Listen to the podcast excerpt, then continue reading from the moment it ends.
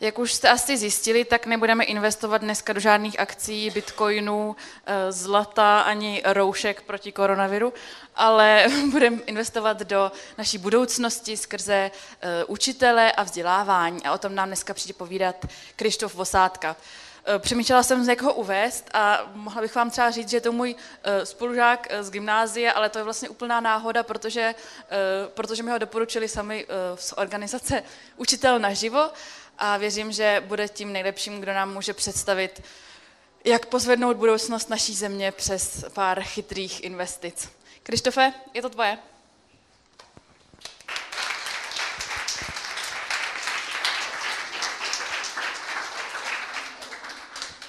Dobré ráno. Eh, děkuji moc za pozvání, moc toho vážím, že tady s váma dneska můžu být a eh, že se vás objevilo tolik v pátek ráno. Já jsem tady taky poprvé eh, a tak velký turnout jsem ani nečekal, tak díky moc, že jste, eh, že jste přišli. Ehm, než začnu klikat tady nějaký slajdy, tak ehm, bych chtěl zařídit, abychom se trošku probudili, protože já tam ještě, ještě úplně tam nejsem. Tak um, uh, mám takovou trochu zvláštní otázku. Chci vás poprosit, abyste si vzpomněli, pokusili si vzpomenout, na uh, okamžik, dobu, kdy jste se naposledy v životě něco důležitého naučili. Kdy jste se naposledy něco důležitého naučili. Dáme si pár vteřin na to, na to zamyšlení. Tak a teď vedle sebe máte krásné, zajímavé lidi, aspoň jednoho, tak se na ně prosím otočte a chviličku sdílejte, co to bylo a jak vám toho bylo, když jste se to naučili. Tak, můžeme zpátky, prosím. Mně skoro připadá, že mě tady dneska ráno vůbec nepotřebujete, protože byste si hodinu povídali o vzdělávání klidně bez mě. Dvě nebo tři bych chtěl pozbírat. Eh, o čem jste si povídali? Můžu tady, prosím? Hmm. To jsou dost důležité věci do života. Eh, vlastně všechny z nich, včetně stepů. Tak, eh, to je jenom taková energizační aktivita, ale já to použiju jako oslý můstek, protože jsme tady. Já jsem v 17 odjel do Ameriky, tam jsem přišel na to, že chci být učitel, protože jsem měl neuvěřitelný učitele, kterým opravdu záleželo na tom, co já se učím, jak se rozvíjím a co, co se mnou bude v životě. Eh, pak jsem šel do Anglie, studoval jsem na Oxfordu literaturu, kterou jsem chtěl s dětma učit a, a učil jsem na školách v Londýně a e, Praze, na středních školách. Pak jsem se vrátil, vrátil jsem se sem a teď pracuji v organizaci Učitel naživo, která si dala za cíl přispět k proměně celého českého vzdělávacího systému k lepšímu. A docela specifickým způsobem. Proč? No, protože právě teď je něco po eh, deváté hodině ráno a e, asi milion a půl dětí a mladých lidí je právě teď ve škole. Když to sečtete s učiteli, rodiči, kteří se tam nějak myhnou, ostatními různými zaměstnanci a pracovníky, tak, je to, tak, jsou, tak jsou to skoro 2 miliony lidí denně, což znamená, že v podstatě každý pátý Čech dneska projde školní budovou a něco tam zažije. Těch školních budov je 5462 e, po celé republice, to jsou základní a střední školy. A já opravdu věřím, že to, co tam ti lidi zažívají, tak uh, jde hluboko a potom se replikuje napříč společností. A ve společnosti se odráží to, co tam ti lidi zažívají, ve svém vztahu k práci, spolupráci, odpovědnosti, poctivosti, kreativitě. A to se potom replikuje napříč tou společností. A jaké máme školy, takovou podle mě bude mít budoucnost. Proto na tom pracuju. České vzdělávání už docela dlouho uh, přešlapuje na místě. Když se podíváte na, tu, uh, na to období od roku 89, obrovská, obrovský, uh, jsou důležitý mít na vstupu dost dětí, aby to školství vůbec fungovalo. Když se podíváme na těch 30 let, tak se tady obrovská spousta věcí podařila, ale když jdete přímo do školní, do školní budovy, standardně do průměrné školy, tak se tam nezměnilo skoro nic nejenom za těch 30 let, ale nějakých 80-90 let od první republiky se tam v podstatě děje něco velmi podobného. Znamená to, že eh, my nemáme nejhorší školství na světě, ale já si myslím, že máme obrovský potenciál pro to, abychom ho měli mnohem lepší. České děti se do školy učí úplně nejméně ze všech žáků v Evropské unii. Spousta učitelů, nadpoloviční většina je ohrožena, eh, ohrožena vyhořením. A ředitelé se velmi zřídka kdy zabývají tím, eh, jak skutečně posunout děti v učení. Většinou se zabývají tím, jak, eh, jak opravit záchody nebo jak administrovat tu budovu, protože to mají v popisu práce. Myslím si, že tady máme docela velký problém a zároveň docela velkou příležitost. A ta změna je v lidech. Ono to zní hrozně očividně, ale když se podíváte na tu veřejnou debatu o, o, o vzdělávání, tak tohle to tam zapadává. Školství rovná se 100 000 učitelů, miliona půl dětí, přes 5 000 ředitelů. To jsou ty lidi v té soustavě. Školství nerovná se to, jaké předměty se tam učí, jak je napsané kurikulum, jaká je vzdělávací strategie, jestli jsou tam chytré tabule nebo iPady nebo něco jiného. Všechny tyhle ty věci můžou mít efekt, ale až potom, co my se postaráme o ty lidi, kteří tam fungují, kteří tam pracují s dětma. Vzdělávání proto proměníme špičkou podporou a přípravou učitelů. Podporou a přípravou učitelů. A analogicky i ředitelů. Eh, proto my jsme založili eh, ještě v nadaci České spořitelny, která se před asi osmi lety eh, rozhodla zaměřit se na vzdělávání. Jsme založili projekt, který se jmenuje Učitel naživo, který se zabývá tím, jak postavit modely změny v co nejlepší přípravě a podpoře učitelů. Proč? Tohle je taková mm, myšlenková mapa, která trochu popisuje tu teorii změny. My se chceme dostat k tomu, aby všechny děti se učili naplno a s radostí. To je ten sen, to je ten cíl, ke kterému směřujeme, aby měli rovné šance, aby ze školy vycházeli připravené na výzvy 21. století a za chvíli i na výzvy 22. století. Pokud se chceme dostat k dopadu na děti, tak na každé dítě působí ohromné množství různých vlivů. YouTube, babička, dědeček, tatínek, kamarádi, všechno tam je. My jsme si vybrali tuhle tu šipku, která říká, co se s dítětem děje, když je ve škole když je ve školní budově.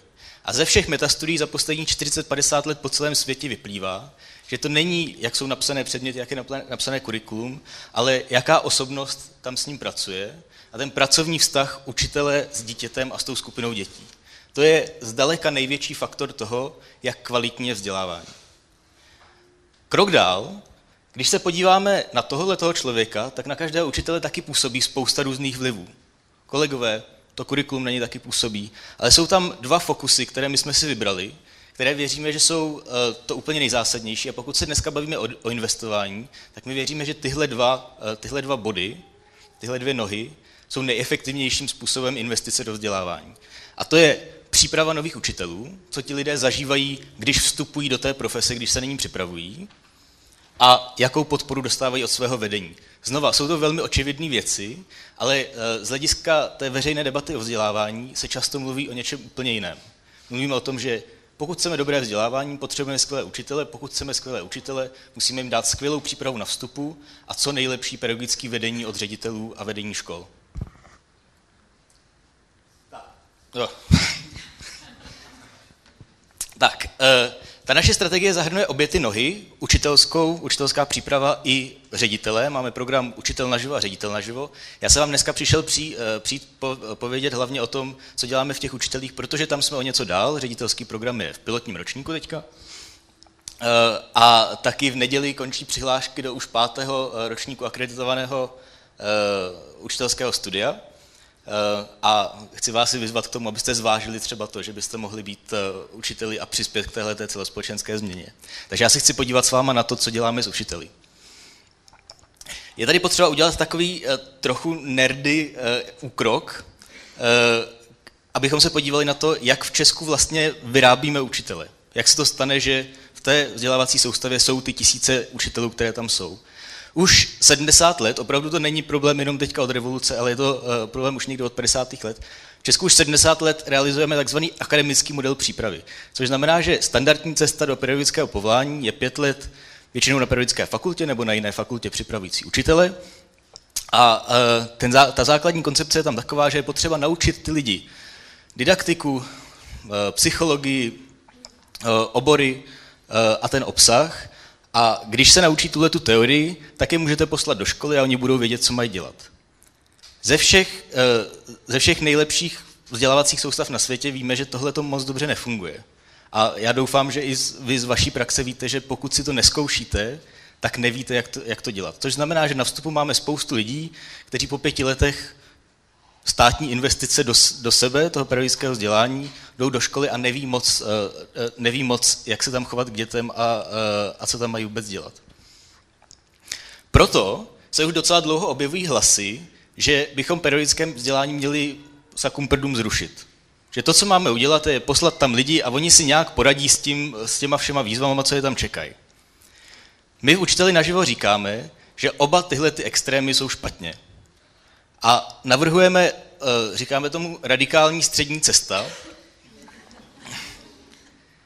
která pracuje s tím, že pokud já chci být dobrým učitelem, tak od začátku ve své přípravě já musím chodit do reálného školního prostředí a během, toho, eh, během té přípravy si zkoušet to, co to pro mě znamená být dobrým učitelem, ideálně tam mít nějakého průvodce, ideálně tam mít nějakého mentora, postupně přebírat odpovědnost za nějakou třídu, za nějaké hodiny a posouvat se vlastně spirálovitě eh, v té profesi nahoru. Takže ty teoretické znalosti jsou, eh, jsou přímo převedené do té praxe. Tohle je model, který v Česku ve vzdělání učitelů zatím neexistuje. Každý rok produkujeme 7 tisíc nových učitelů, ta vzdělávací soustava neví, kolik jich vůbec nastupuje do škol a neví, kolik jich tam vydrží. Proto my jsme před eh, čtyřma rokama, ještě v nadaci České spořitelny, která vlastně tohleto vyinkubovala celé, založili projekt Učitel naživo a, a zkusili jsme si odpovědět na otázku, jak by to vypadalo, kdybychom v Česku dokázali postavit ten nejlepší model přípravy učitelů, jaký vůbec zvládneme. A vyšel z toho dvouletý intenzivní model, Učitel naživo, který je založený na docela silné uh, uh, vizi toho, co pro nás je učitel.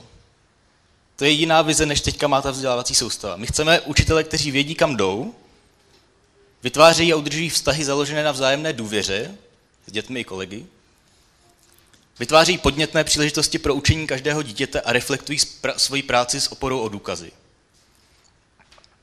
Tohle je poměrně silný filozofický zakotvení, protože Um, teď já to trochu zjednoduším, jo? Um, uh, možná budu nefé, ale když se podíváte na českou vzdělávací soustavu a, vy, a uh, velkou část vzdělávací soustav na světě, uprostřed pozornosti celého toho systému je látka, učivo, co se učí. Uprostřed pozornosti celého toho systému. Spoustu generací. Tohle je věc obrovskou setrvačností. My říkáme, že bychom chtěli doprostřed zájmu a pozornosti celé vzdělávací soustavy postavit člověka, jeho učení a rozvoj. To je docela radikální e, filozofický a, a koncepční krok. A je reflektovaný v této vizi. A můžeme se hodiny bavit o tom, co to znamená, že? roky možná. Proto eh, jsme postavili tenhle ten eh, model, který má 750 hodin, v tuto chvíli akreditovaný jako takzvané pedagogické minimum. My tomu říkáme pedagogické maximum. A, e, protože pedagogické maximum má asi 150 hodin a vlastně, jo. Vlastně z toho terénu nám jde, že ty lidi, kteří vychází z pedagogického minima, jsou ještě o něco hůř připravení než ti, kteří vychází z těch pedagogických fakult. Tak jsme vlastně použili tenhle ten právní rámec, pedagogické minimum, a narvali jsme do něj celý tenhle ten dvouletý intenzivní výcvik, který je z poloviny výcvik v komunitě a z poloviny praxe přímo ve školách. Já to trošku vysvětlím. Když chci být dobrý učitel, tak já potřebuji samozřejmě nějaký materiál, nějaký obor, který dělám. Eh, může to být chemie, můžou to být ty předměty, které eh, teďka ve škole normálně fungují, ale pokud já chci být dobrý učitel, tak já kolem toho potřebuji, to, to mě naučí univerzita, často, někdy, já kolem toho potřebuji postavit ještě tři věci. Já potřebuju vědět, kdo já jsem v té roli a potřebuju být poměrně silná osobnost na to, abych ustal to, co mě v tom emočně náročném prostředí čeká. To neznamená, že potřebujeme mít učitele, který je každý stejný. Naopak, tak jako chceme, aby dítě objevovalo svoji specifickou a konkrétní hodnotu eh, pro svět a pro sebe, tak my chceme, aby ten učitel si dobře uvědomoval a reflektoval to, co on jako člověk může těm dětem přinést. Potom já potřebuji postavit eh, celou nohu, která eh, se zakládá na důvěře, na tom vztahu mezi tím, že děti mě důvěřují, že já je někam posunu a já jim důvěřuju, že oni to zvládnou. Bez téhle základní, eh, základní důvěry, a to je moje učitelská zkušenost, je hrozně těžký v té třídě něco smysluplného dělat. A zároveň tohle je, eh, tohle je předpoklad, tohle je důvěra, která v české vzdělávací soustavě často chybí. Eh, a zoufale chybí. My jsme byli před rokem, jsme vzali všechny ty naše absolventy, učitele, ředitele na exkurzi do Finska a bylo hodně zajímavé, protože Finsko, o Finsku se ví, že ve vzdělávání už nějakou dobu dělá něco zajímavého. A e, ta hodně zajímavá věc tam byla, že vlastně my jsme tam neviděli nic uh, jakoby světoborného nebo uh, nějaký neuvěřitelný ohňostroje učitelský a metodiky a tak dál. Ale když jste byli v té škole, tak jste se cítili opravdu bezpečně. A viděli jste tam tu důvěru mezi všemi články, mezi učiteli, mezi učiteli a, a řediteli a vedením školy, mezi dětmi navzájem, mezi dětmi a učiteli a i mezi regionální soustavou, která kontroluje ty, eh, ty školy, to byl region Tusula, eh, a, eh, a tím vedení, vedením škol. A ta důvěra vlastně prostupovala celou tou soustavou. To je věc, která se nedá dovyživit ze dne na den. Tohle je práce na hodně dlouho.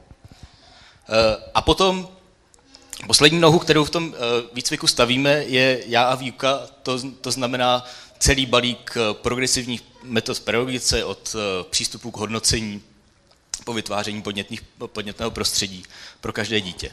Takže ti lidi k nám přijdou a vlastně nastoupí do takového modelu školní třídy ve skupině 25 lidí, prostě dospělí lidé, kteří se vydávají do učitelské profese.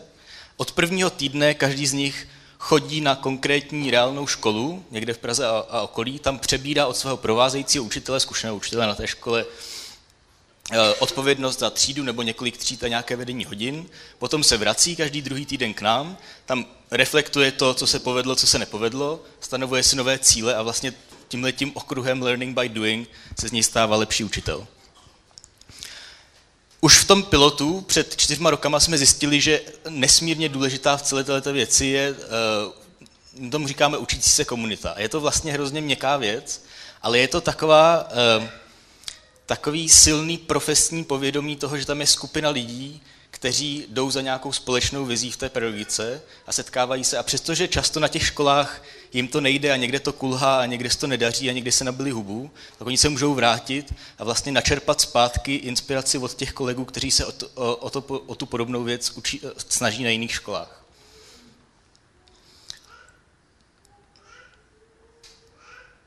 Jo. A e, pro mě asi nejdůležitější e, stavební kámen celé té věci je, že, znovu zní to hrozně očividně, ale my jsme zjistili, že pokud my chceme, aby se něco dělo s dětma v té třídě, tak my to stejně musíme dělat s těma studentama pedagogiky u nás. Že nestačí, když si stoupneme před ně a budeme říkat, musíte se k dětem chovat partnersky, my potřebujeme tuhle tu hodnotu aktivně a dohloubky žít v tom výcviku samotným, v tom, jak to děláme. Což je opět poměrně radikální krok od občas povídáme s, s lidmi v té, v té vzdělávací soustavě a oni říkají, no jasně, teď partnerskou výuku, to tady máme, na to jsou tyhle ty čtyři přednášky. A my říkáme, ale když chcete, aby se to opravdu dělo, tak ti lidi to potřebují zažívat na vlastní kůži a až potom jsou schopní to přenášet do toho školního prostředí. Hmm, tohle je Adéla, která teďka učí na základní škole. Já to možná přečtu, nevím, jestli to přečtete všichni. Na vlastní kůži zjišťujeme, že zkušenost je nejúčinnější cesta k poznání. Ideály se nám zhmotňují před očima a my máme energii se o ně pokoušet i v realitě. Naše pokusy pak reflektujeme, sdílíme a nabíráme sílu a chuť na další. Podle mě, pokud chceme dobré učitele, tak jim v té přípravě a v té podpoře potřebujeme dát skutečné hluboké zážitky vlastního učení. A oni tuhle energii potom přenáší do škol. Eh, minulý rok jsme postavili evaluační tým, abychom vůbec zjistili, eh, co tohle to dělá. Postavil nám ho eh, úžasný chlap, přední český sociolog Dan Prokop, možná jste o něm slyšeli z médií, tak ten vede a postavil náš evaluační tým. Srovnáváme to s evropskými a českými benchmarky a některé ty zprávy jsou poměrně, jsou poměrně pozitivní, poměrně zajímavé. Například v tom, jak se našim učitelům daří pomáhat žákům kriticky myslet, to vypadá, že, eh, že ten náš výcvik eh, je ještě lepší než například příprava učitelů eh, ve Finsku. Na druhé straně tohoto grafu jsou věci, na které se musíme zaměřit. Já tady mám celou tu, celou tu evaluační zprávu, wow, nazdar, kterou, kterou s vámi potom budu, budu sdílet. Pokud tady jsou nerdi, tak si ještě rád budu povídat tady pár desítek minut o tom, co to znamená měřit kvalitu vzdělávání, protože to je jedna z těch nejzajímavějších otázek na celé té věci. Tak, vracím se k tomu, eh, to byl výcvik učitel naživo, teďka v neděli eh, končí přihlášky do dalšího pátého ročníku eh, a vracím se trochu k tomu, eh, jaké cíle má celá ta organizace. My si myslíme, že české vzdělávání proměníme přímou investicí do lidí, do učitelů a ředitelů. Máme tam nějaká východiska, strong assumptions. První je, že pokud chceme proměnit tu soustavu, tak potřebujeme si sáhnout na kvalitu aspoň 20% celé té populace. To znamená asi 20 tisíc učitelů. Je tady něco přes 100 tisíc učitelů.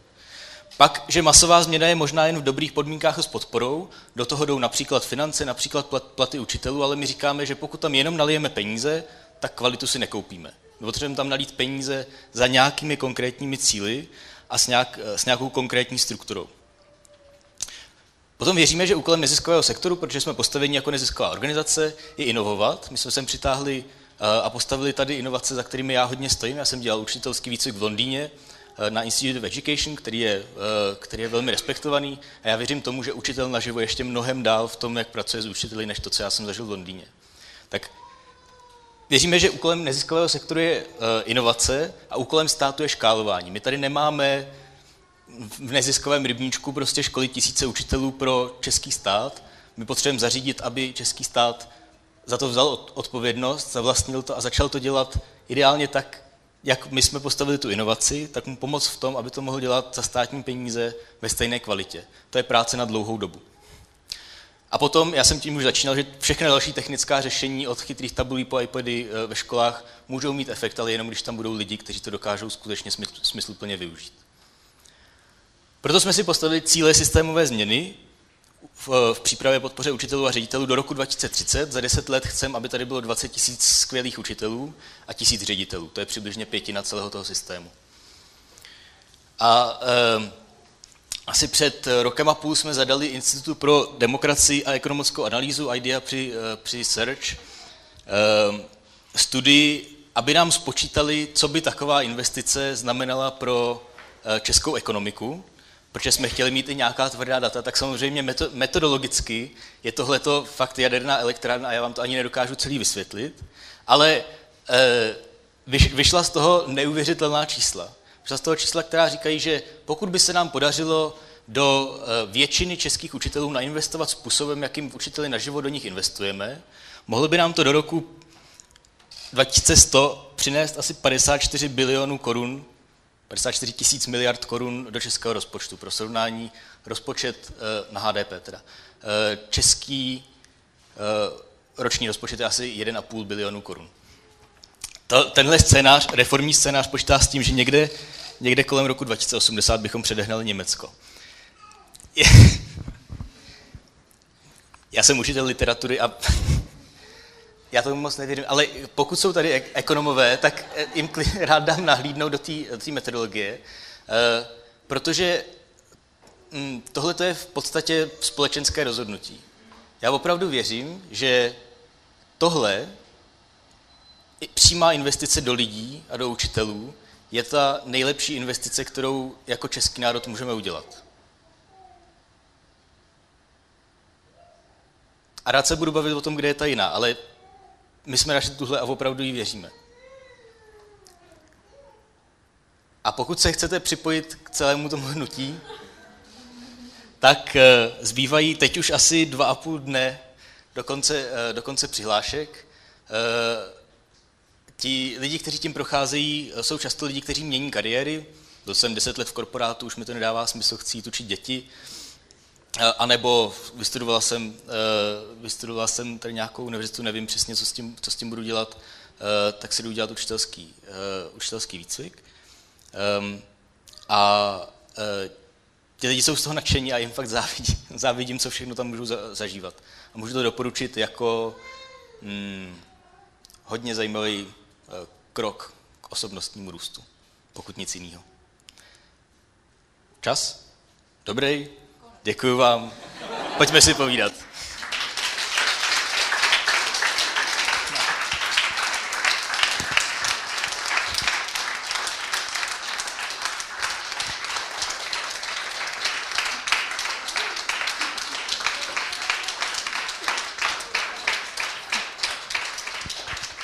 Krištofe, moc děkujeme.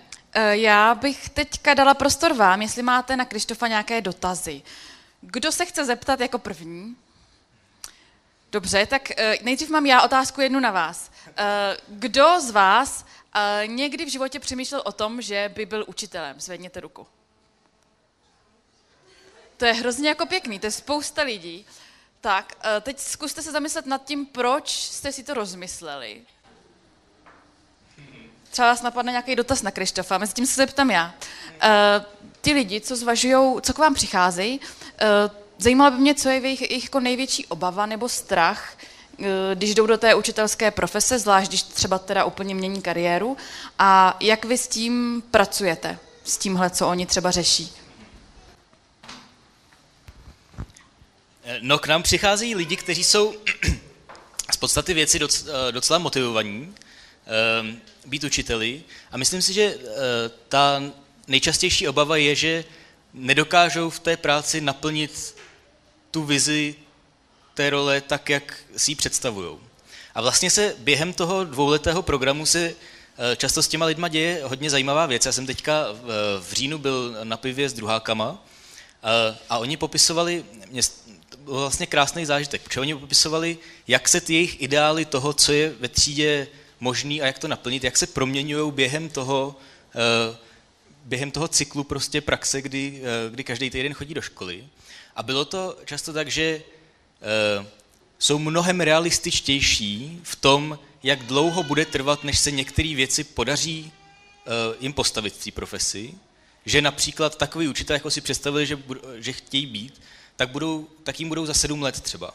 Protože v prvních dvou letech budou pracovat na tomhle tom, potom k tomu přidají tohleto a dokážou si vlastně mnohem víc realisticky poskládat to, jaký kroky povedou k tomu, že oni budou ten, ta, ta učitelská osobnost, Eh, kterou chtějí být.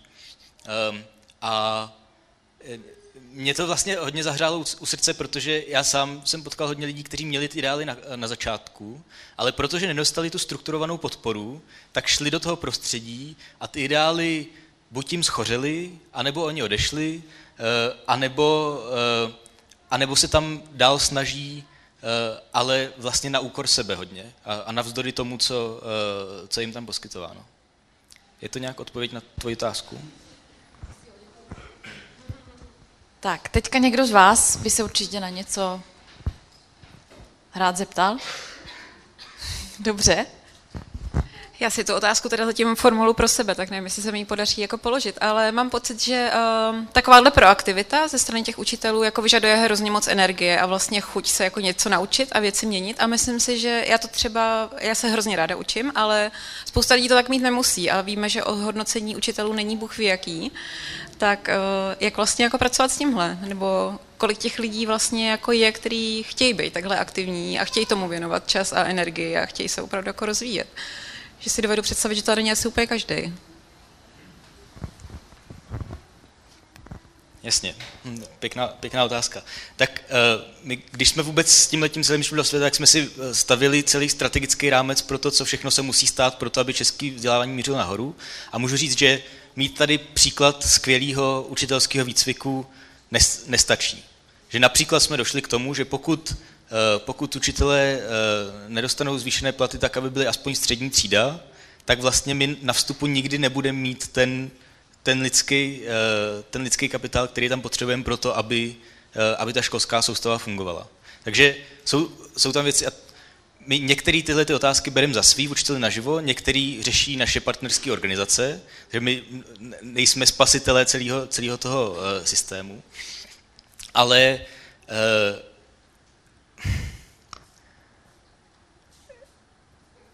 No já si myslím, že společenské proměny se dějou, ale že se, že se dějou postupně, že to je trochu o obrazu té uh, profese ve veřejném uh, veřejným mínění a část toho, část toho jsou peníze, ale část toho jsou uh, ti učitelé standardní, které potkáváte. Pokud začneme potkávat učitele, kteří se k nám a k našim dětem chovají hodně jinak, tak i tenhle ten společenský obraz se, se bude proměňovat. Pro nás je docela důležitý, že my jsme se rozhodli pracovat s novými učiteli, s budoucími učiteli s lidmi, kteří, jsou, kteří vstupují do té profese. Že jsme nějakou dobu pracovali i se stávajícími učiteli a tam jsme zjistili, že často trvá docela dlouho, než vlastně se toho člověka podaří dostat do modu, kdy je opět ochotný se učit nové věci a vlastně rozebírat to, co, a překonávat to, co už se během 10-15 letech v té profesi naučil. To neznamená, že nemáme pracovat se stávajícími učiteli. Jo? Mimochodem, v té soustavě je přes 100 000 učitelů a my se jima fakt máme zabývat. Ale pokud hledáme, je téma investice, pokud hledáme tu nejefektivnější investici, tak ta je na vstupu a v té přípravě. A tam si myslím, že se dá zařídit, aby jako kvalitou těch programů se dá zařídit to, aby, aby ty lidi tam opravdu tu energii přinášeli.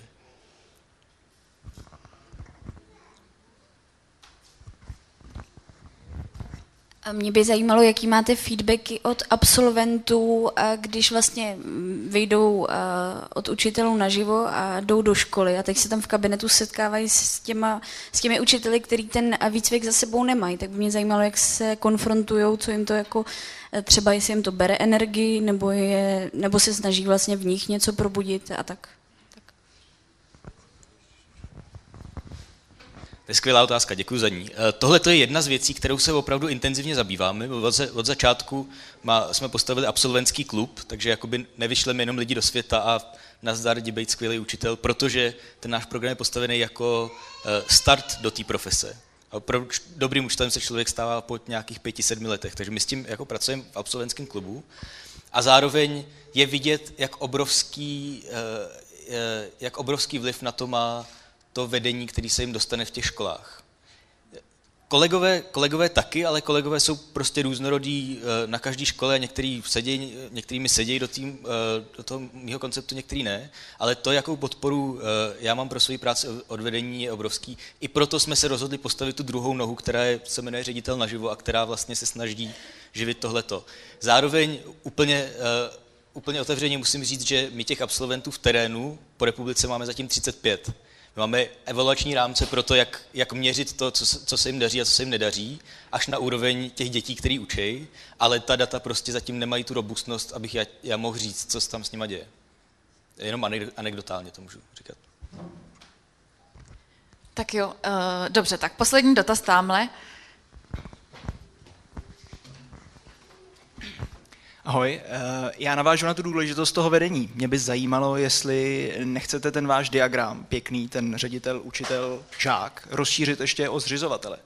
Poněvadž eh, já jsem z učitelské rodiny z malého města, z Moravy, a vím, jak důležitou roli uh, zřizovatel hraje. Je veřejným tajemstvím, že ve městě jsou ředitelé desítky let, kteří jsou velmi špatní, nikdo je nemá rád, prakticky terorizují svoje zaměstnance, leč mají dobré vztahy na městě, čili tam zůstávají hrozně dlouho, výběrová řízení jsou vypsána, ale nepomáhá to. Čili mně přijde, že obzvlášť na tom malém městě ta role zřizovatele a nějaké edukace na téhle úrovni, že by možná mohla být dost důležitá i třeba předtím, než se vám podaří vybudovat těch 20 tisíc, tu základnu těch 20 tisíc uh, vašich absolventů.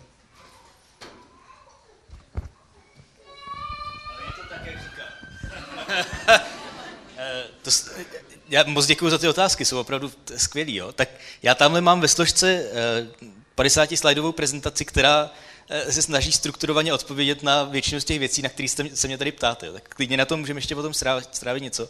Zřizovatelé jsou extrémně důležitý a eh, v té ředitelské větvi my vlastně říkáme, pokud chceme skutečnou systémovou změnu, tak nejspíš bude, bude potřeba proměnit i ty strukturální prvky toho, který například jsou o způsobu výběru, výběru ředitelí, ředitelů, který je teďka hodně politiz, politizovaný.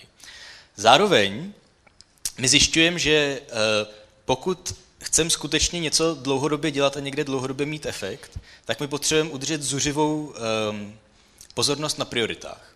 A my jsme si vybrali ty priority učitel a ředitel. A vlastně to děláme tak, že my v tom ředitelském výcviku to nejsou jenom ředitelé, my tam bereme dvojce ze škol, to je ředitel a zástupce, tam k, nám jedou, Eh, ten, ten program je taky dvouletý a nám se podařilo už v tom pilotním ročníku několik zřizovatelů, například Praha 3 nebo Zlínský kraj, eh, přesvědčit o tom, aby svoje, svým ředitelům zaplatili ten poplatek, který, který je tam u nás. A vlastně my se e, snažíme teďka s těmi zřizovateli pracovat ne napřímo, že bychom někam jezdili a dělali osvětu nebo tak, ale tak, že my bereme ty jejich, ty jejich ředitele a Eh, snažíme se ukázat, jakou kvalitu oni si můžou koupit a pořídit a vlastně pracovat postupně distribuovaně tak, že, eh, že, eh, že budeme do toho systému dodávat ředitele, kteří dokážou být kteří dokážou být pedagogickými lídry nejenom na té své škole, ale i, já to, já to beru trošku um, složitě, jo, že to mám v celém tom slajdu. V největší inspirace pro ředitelský program byla New York City Leadership Academy, která 15 let, asi 20 let funguje v New York City. A tam je to tak, že vlastně je postavená celá struktura pedagogického leadershipu od toho, že nastupujete jako učitel do školy, potom jste nějaký subject leader, eh, máte na starosti svůj předmět, potom jste assistant principal, potom jste principal a potom vstupujete do role, která se jmenuje superintendent, který má na starosti nějakou malou soustavu škol a v této roli je zkušený, zkušený ředitel, který pomáhá těm ředitelům uh, mít zkušeným pod sebou růst v té svoji roli a nad tím ještě super superintendent, který má na starosti celé, celé borou. U nás tahle ta struktura vůbec neexistuje, což znamená, že na té, uh, na té úrovni zřizovatelů si často o ty školy starají lidi, kteří s pedagogikou nemají vůbec nic společného a vlastně vůbec nevidí do toho, co, co je potřeba pro to, aby eh, škola byla dobrá. Že jsou to dvě věci. Jednak ten politický výběr ředitelů je podle mě velký problém. My se na to nezaměřujeme přímo, ale vlastně trošku oklikou. A druhá věc je, že pokud chceme, aby se vůbec to, tohle to dařilo, tak my tady potřebujeme postavit celou tuhle strukturu profesního růstu, která jde až nad tu ředitelskou úroveň do nějakého středního článku skutečně kvalitního pedagogického řízení soustavy škol. Je to nějaká odpověď na, na tu otázku? To byla poslední. Je to, je to na, na to, jsou to fakt zajímavý témata, jo? Je to hrozně zajímavý. Jestli vás to ještě zajímá dál, tak si odchyťte Krištofa, uh, až sleze z a dolů. Krištofe, vrátíš mi klikr? Děkuju. Uh, děkuji moc krát, Krištofe.